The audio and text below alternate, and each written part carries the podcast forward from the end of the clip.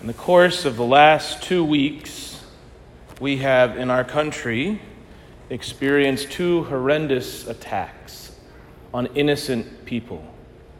The first in Buffalo against our black brothers and sisters, a premeditated racist attack.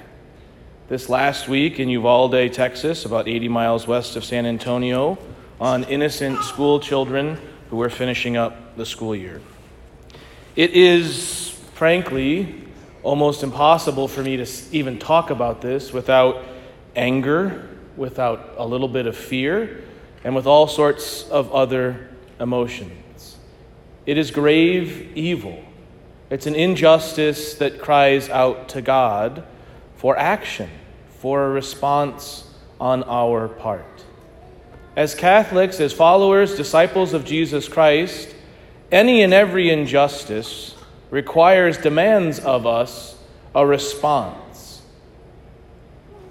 In the middle of this great tragedy, these two great tragedies, in the midst of this emotion, and I just want to, I just want to say this. I think it's important before I move on. Wherever your emotions are in all of this, that's okay. Right? We need to have time. So often I feel like we don't have time to process our emotions, right? We have to have a response right away, and it has to be the perfect response right away. Nonsense. We need time to sit with these things, to think about these things, to pray with these things, so that we, when we respond, we respond well and in justice. Yes, we should have righteous indignation and answer. Yes, we should make demands not only of ourselves but of our political leaders, but we also need to have time to process our grief to pray for. And in the sense, I was down in San Antonio this week for a conference, and Archbishop Gustavo there went to Uvalde. Didn't even think about it, just moved there. He was supposed to celebrate Mass with our conference, and he went there because that was the pastoral need. Sometimes we just need to sit and pray and be there for others, and then make our response. But at this time, we also, in the church and in the life of the church, get the great mystery of the celebration of the Ascension. We come together as we do every Sunday to pray, and on this day we celebrate in particular the mystery of the Ascension into heaven, where Jesus takes leave, the resurrected Lord takes leave of the church. And this should be a source of joy and hope for us on two levels. The first level is on the spiritual realm. In the collect, we heard, where the head has gone, the body desires to go. The head being Christ, head of the church, the body being you and me. Because Jesus has ascended into heaven, our humanity is fully united to God. Therefore, in no matter the circumstance, you and I have hope, and so does our human nature and reality. Right? Jesus has taken our broken humanity, has redeemed it, has made it perfect through his own resurrection, through his own death and resurrection, and has united that fully to the divinity of God, we are called to be in that same union with God. We are called to embark and participate in that union through our holiness and sanctification here on earth. But more relative to the realities in which we live, the second part of this mystery that is unfolded for us today in the ascension is that God has called you. And when I say you, I mean each and every one of you specifically, from the oldest one in this church to the oldest. Each one of you will be his witnesses. Jesus takes off the training wheels today. Jesus speaks to the apostles, he speaks to the church, he calls them into mission. You and I are the change that the world needs. Not because we are perfect, but because we are disciples of Jesus who is perfect who is sanctifying us and is sanctifying the gifts each of us has so that in our realities, in our world, we can make it a better and a more just place.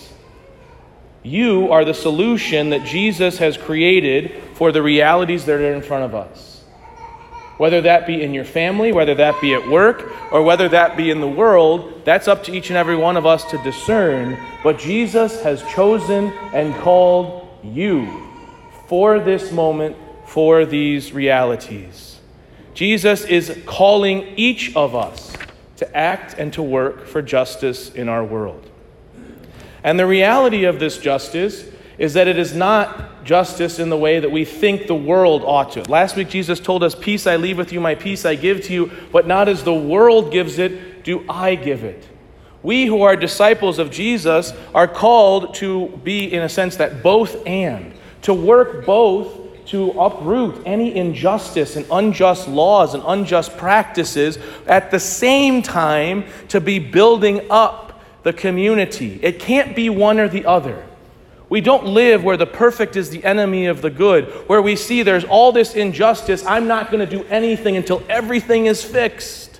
Jesus is calling us right now to take the steps necessary to address and to uproot those injustices. To look at the world and to say, what can we do in our circumstances here, but how can we also work together to be united? Because that's the other thing that God calls us to is communion. He's not calling us to just go off on our own. He's calling us into the heart, into His very heart, into the church to be formed, to be nourished, to be made new, to be made saints, so that when we go out, we bear witness to Jesus. But not only do we bear witness to him, we find him. Because in the ascension, he also makes it possible for Matthew 25 to be fulfilled, right? When I was hungry, you gave me food. When I was thirsty, you gave me drink. When I was naked, you gave me clothing. Not only are we the witnesses of Jesus, but we are called to seek Jesus in the world, and especially in the poor, the disadvantaged, the downtrodden, to make the world a more just place by seeking out the lost, the lonely, the hurting, those who are being taken advantage of by our systems, by each other by our government, by our world, whatever it is.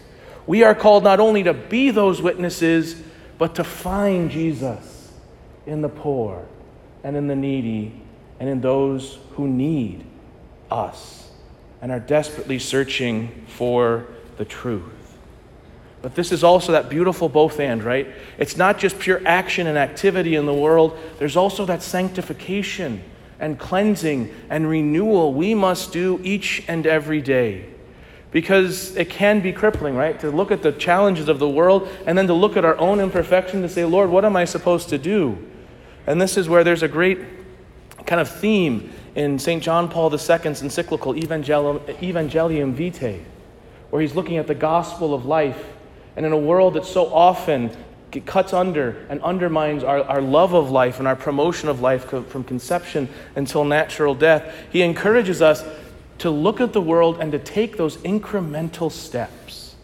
And I think that example applies to all justice, whether that be in fighting for safer and uh, gun laws, whether that be fighting for greater immigration reform and renewal, whether that be whatever it is in the world to ask the Lord to sanctify us so that we can help take those incremental steps to make the world a better place, a more just place, a place where Jesus is alive in each of us, in our witness to the world.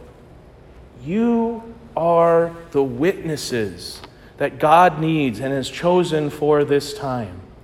Invite the Lord into your heart. Ask Him to renew you. Be made new in confession in your reception of Holy Communion, but then also ask the Lord to give you the strength to know where is He calling you to take those incremental steps to address injustices, to work for justice, and to serve those who are in need.